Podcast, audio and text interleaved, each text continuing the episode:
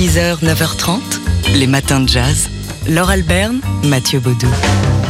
Alors quand on va arrêter euh, aux États-Unis de regarder les chaînes d'infos en continu pour compter les voix des électeurs américains, on va pouvoir regarder une série, un peu pour se changer les idées, un peu de fiction, avec Godfather of Harlem, à voir en France sur la chaîne Stars Play. Ouais, un, thriller euh, sur fond de, mafia euh, dans les années 60, dans le New York des années 60. On s'intéresse à Bumpy Johnson, parrain de la pègre, africain-américain dans ce, New York euh, des, des, années 60, où il côtoie notamment un certain Malcolm X, Bumpy Johnson, qui est incarné à l'écran par le merveilleux, l'excellent Forrest Whitaker. Alors c'est marrant hein, qu'il y a des airs un peu à Lino Ventura ou à la Jean Gabin, vous savez, impassible dans son costume trois pièces. Et puis c'est un physique. Ah oui, mais là c'est Parti, je trouve particulièrement étonnant dans ce rôle, euh, époustouflant comme d'habitude, hein, Forrest euh, Whitaker. Euh, un thriller donc évidemment qui, est ancré dans l'histoire euh, des Africains américains euh, et, qui ne manque pas de souligner euh, le racisme dans les années 60 et d'ailleurs ça a moyennement changé aujourd'hui et les inégalités. On écoute ici l'actrice Antoinette Cole qui évoque cette série. C'est l'une des actrices bien sûr.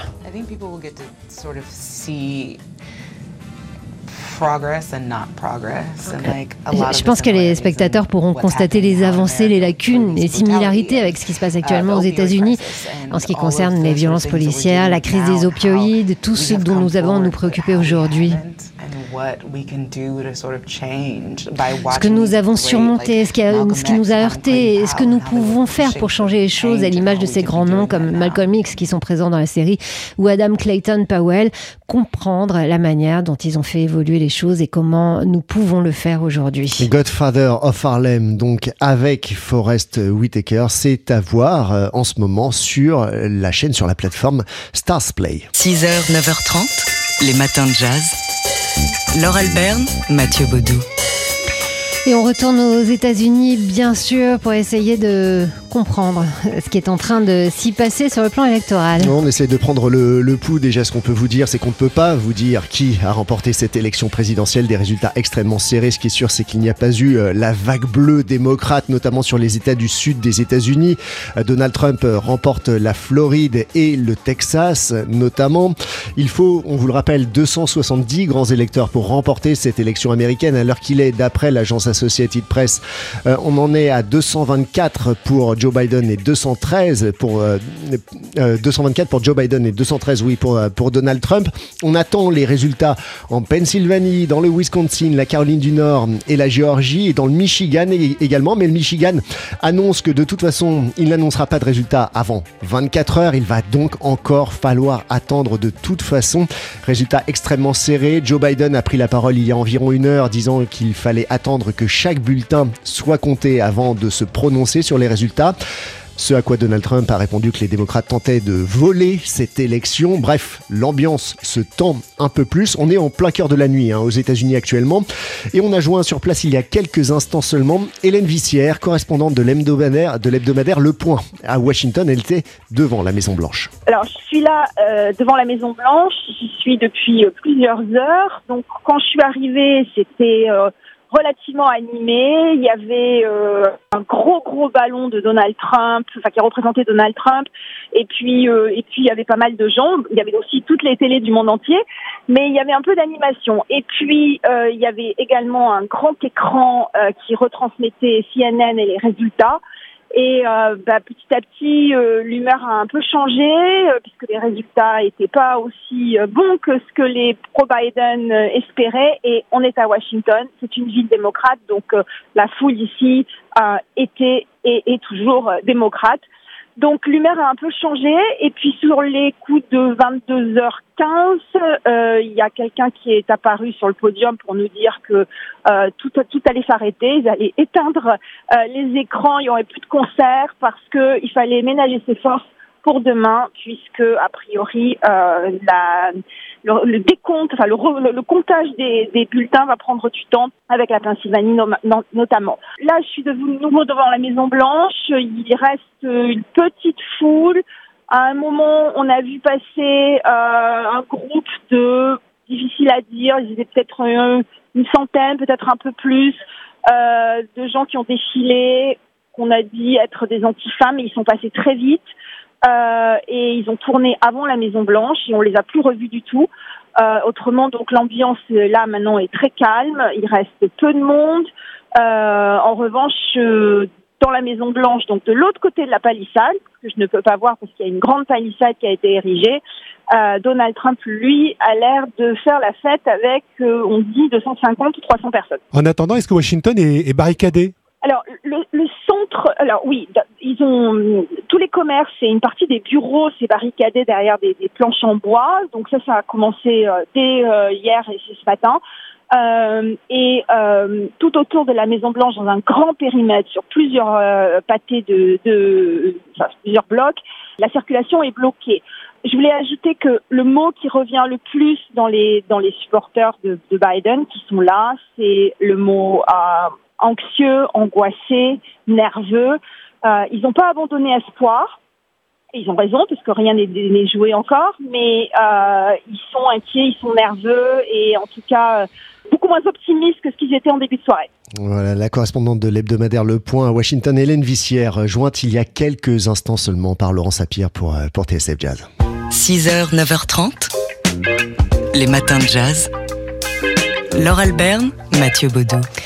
Et on continue de tenter de comprendre euh, ce qui se passe euh, ces dernières heures euh, aux États-Unis avec l'élection présidentielle, pas seulement présidentielle d'ailleurs, mais c'est vrai qu'on est très concentré sur le duel Biden-Trump. Et la tension qui, monte encore hein, ces, dernières heures, ces dernières minutes avec cette intervention très posé de Donald Trump, mais très ferme. Étonnamment posé. Oui, hein, qui revendique hein, sa victoire euh, lors de cette élection, dénonçant des fraudes euh, de, du, camp, du camp démocrate, euh, alors que Plusieurs États euh, doivent encore euh, dépouiller certains votes et notamment les votes par correspondance.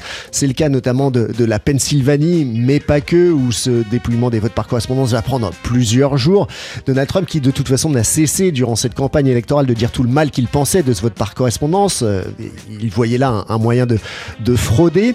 Il n'y a pas eu de bascule espérée, en tout cas, hein. c'est ce qu'on peut retenir dans cette élection du côté démocrate dans les États du sud des États-Unis, puisque Donald Trump a remporté notamment la Floride et le Texas, des États qui ont limité, eux, le recours à ce vote par correspondance d'ailleurs, contrairement à d'autres États du Nord. C'est ce que nous explique Robert Shawad, politologue et enseignant à la City University de New York. Dans ces États du Sud, en fait, chaque État aux États-Unis a son, propre système de règles pour les élections. Et en fait, des États comme le Texas ou la Floride ont réduit euh, euh cette option du vote par correspondance, alors que des États du Nord, qui sont en fait des États avec des gouverneurs euh, euh, démocrates ont privilégié cette option, ce qui, ce qui nous conduit au fait que des États comme la Pennsylvanie, le Michigan et le Wisconsin euh, ont décidé de, euh, de, mettre en place un système de vote par correspondance euh, euh et puis de donner une, une, large période de temps en fait pour les euh, aux citoyens pour voter par correspondance. Ce qui signifie qu'on est mardi soir et on attend toujours les. on n'a pas encore commencé à, à, à, compter. Mardi soir chez vous, mercredi matin chez nous, l'Arizona qui semble l'Arizona qui semble échapper à Donald Trump. C'est le premier swing state qui, qui bascule côté démocrate. Oui, on n'a pas encore les résultats définitifs, mais à ce stade, il semblerait que ce soit le, euh, premier, peut-être le, seul euh, euh, État républicain qui, qui bascule dans la, qui bascule démocrate, et le, candidat démocrate aurait une marge de, une avance d'environ 200 000, 200 000 voix. Donc c'est plutôt bien engagé.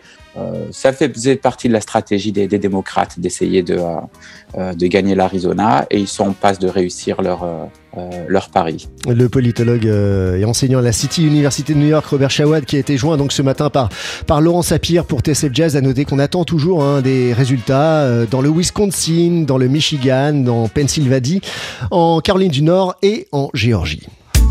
6h, 9h30, les matins de jazz. Laure Alberne, Mathieu Baudou. On continue euh, de scruter ce qui se passe euh, aux États-Unis au moment du dépouillement. Ça fait plusieurs heures maintenant que ça a commencé et on va de surprise en surprise. Enfin, ça dépend Il y en avait qui avaient prédit le scénario qui est en train de se passer. Oui, un scénario extrêmement, extrêmement serré dans cette présidentielle américaine. Impossible de déterminer un, vainqueur à, l'heure qu'il est. on attend toujours des résultats de vote dans, dans plusieurs États, notamment dans la région, dans la région des Grands Lacs, en Pennsylvanie, notamment État clé s'il en est, où les votes par correspondance vont prendre du temps à être dépouillés jusqu'à vendredi sans doute. Ce qui est sûr, c'est que il y a eu des surprises et les sondages se sont trompés en prédisant notamment une vague bleue démocrate et notamment dans les États du sud des États-Unis ce que euh, le spécialiste des États-Unis pour le journal Humanité, euh, Christophe de Roubaix, qualifie carrément d'accident industriel pour les instituts de, sondage américains. On est face à un accident, euh, un accident sûr et un accident peut-être à venir. L'accident sûr, c'est l'accident industriel des sondages, des instituts de sondage, hein, qui donnait une avance très très nette à, Joe Biden et au plan national et dans un certain nombre d'États clés. Il s'est avéré que c'était totalement faux. Et l'accident démocratique à venir, peut-être, c'est la réédition du scénario de 2016 avec un Donald Trump qui est minoritaire en voix, parce que là déjà Joe Biden a un million et demi de voix d'avance sur, lui, euh, mais euh, euh, majoritaire en, nombre de grands électeurs. Alors on n'y est pas encore tout à fait, hein, parce que pour l'instant c'est toujours Joe Biden qui est en tête en nombre de grands électeurs. Il y a un certain nombre d'États qui sont encore en jeu, la Georgie, l'Arizona, le Nevada et les trois États du Midwest, où il y a vote qui avait été euh, posté, déposé avant, euh, de manière anticipée, euh, qui, qui, reste à, à, décompter. Et sûrement pas avant, avant vendredi. Ce qu'on a du mal à comprendre, c'est qu'il y a une forte participation électorale et en même mm. temps, euh, bah, ça profite pas forcément à Biden. Alors, oui, avec, je suis toujours prudent les, les lendemains d'élections aux États-Unis parce que le temps que tous les votes soient comptés et qu'on y voit un peu clair, parfois on a des surprises. En 2018, aux élections de mi-mandat, on s'était réveillé le matin avec euh, euh, quelque chose de mi-chèvre, mi-chou, une victoire des démocrates qui avaient emporté la Chambre, mais euh, mais, mais guère plus. Et puis finalement, au, bout du au bout du décompte, on s'est rendu compte que c'était une vague démocrate avec 10 millions de voix d'avance. En tout cas, il y a un élément qui est sûr, c'est que dans ce contexte de forte participation, Donald Trump tire son épingle du jeu et a réussi, c'est une évidence, à convaincre des abstentionnistes, sûrement des abstentionnistes de longue date, peut-être même beaucoup de gens qui n'avaient jamais voté, de leur vie, de se déplacer euh, pour venir le soutenir. Le journaliste euh, et spécialiste des États-Unis, Christophe de Roubaix, qui écrit euh, pour l'Humanité, mais qui a aussi signé de nombreux ouvrages sur les États-Unis. Donald Trump s'est exprimé il y a quelques minutes. On va l'entendre dans le journal de 7 heures pour continuer donc à suivre cette actualité électorale aux États-Unis. Les matins de jazz.